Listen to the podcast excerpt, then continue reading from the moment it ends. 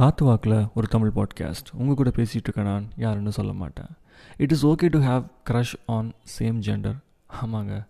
First try to communicate to that person ஓகேயா express பண்ணுங்கள் என்ன கைண்ட் ஆஃப் கனெக்ஷன் ஒரு relationship you guys are having அப்படிங்கிறத discuss பண்ணுங்கள் அட்லீஸ்ட் ஃபஸ்ட்டு அந்த மொதல் ஸ்டெப்பே எடுக்காமல் நீங்களே லூசுத்தனமாக ஒரு முடிவு எடுத்துக்கிட்டு எதுவும் பண்ணிடாதீங்க. தயவு செஞ்சு சொல்கிறேன் it is time to express yourself take care